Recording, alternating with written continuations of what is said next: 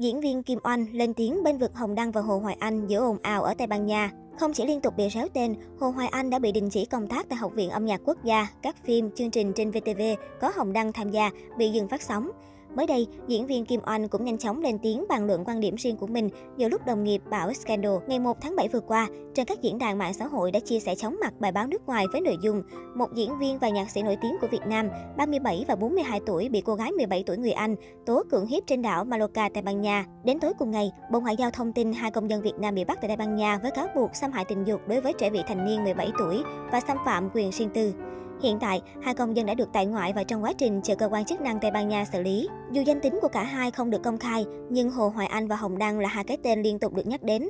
Thậm chí tên của cả hai đã dẫn đầu top tìm kiếm trên Google thịnh hành. Khi Hồng Đăng và Hồ Hoài Anh nghi vấn vướng bão scandal ở Tây Ban Nha, các sao Việt cũng đua nhau đưa ra ý kiến và góc nhìn về câu chuyện này. Trong lúc dân tình đang bàn tán sôi nổi, diễn viên Kim Oanh lên tiếng cho rằng hai đồng nghiệp đang gặp vận đen bị gài bẫy. Tuy nhiên, trước chia sẻ của nữ diễn viên khiến không ít khán giả không khỏi giận dỗi cho rằng cô đang cố tình bên vực đồng nghiệp. Mây của Xuân Bắc trong Sống ở đáy sông cho rằng hai nam nghệ sĩ trong vụ việc ở Tây Ban Nha đang gặp vận đen thôi, chứ độ tuổi 17 là tuổi quan hệ tình dục rồi, nên làm gì có chuyện cưỡng hiếp ở đây.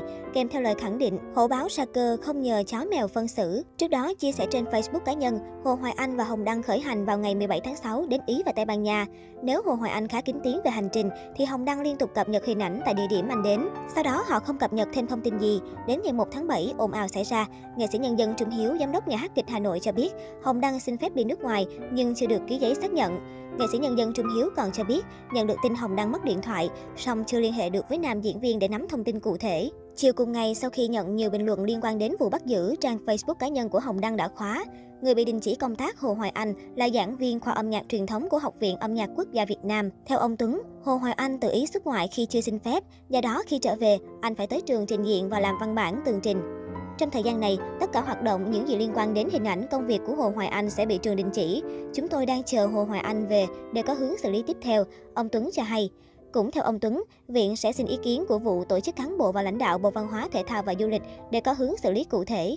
Trên nguyên tắc, Hồ Hoài Anh phải chịu hình thức kỷ luật của nhà trường. Cũng trong ngày 1 tháng 7, VTV có động thái liên quan đến hình ảnh Hồng Đăng trên sóng truyền hình quốc gia. Cụ thể, hai bộ phim nam diễn viên tham gia và đang được chiếu lại trên sóng VTV là Hướng dương ngược nắng và Moscow mùa thay lá bị tạm dừng phát sóng. Thay vào đó là phim Lặng yên dưới vực sâu và Dưới bầu trời xa cách. Ngoài ra, chương trình cuộc hẹn cuối tuần mùa 2 lên sóng vào tối 2 tháng 7 cũng thay đổi. Hồng Đăng là khách mời ở số đầu tiên, nhưng thông tin mới nhất từ VTV xác nhận nhân vật xuất hiện trong chương trình tối 2 tháng 7 là diễn viên Lan Phương. Với những diễn biến mới cùng sức hút của nhân vật Khánh trong phim Thương ngày nắng về, diễn viên Lan Phương được lựa chọn là khách mời đầu tiên của chương trình cuộc hẹn cuối tuần mùa 2.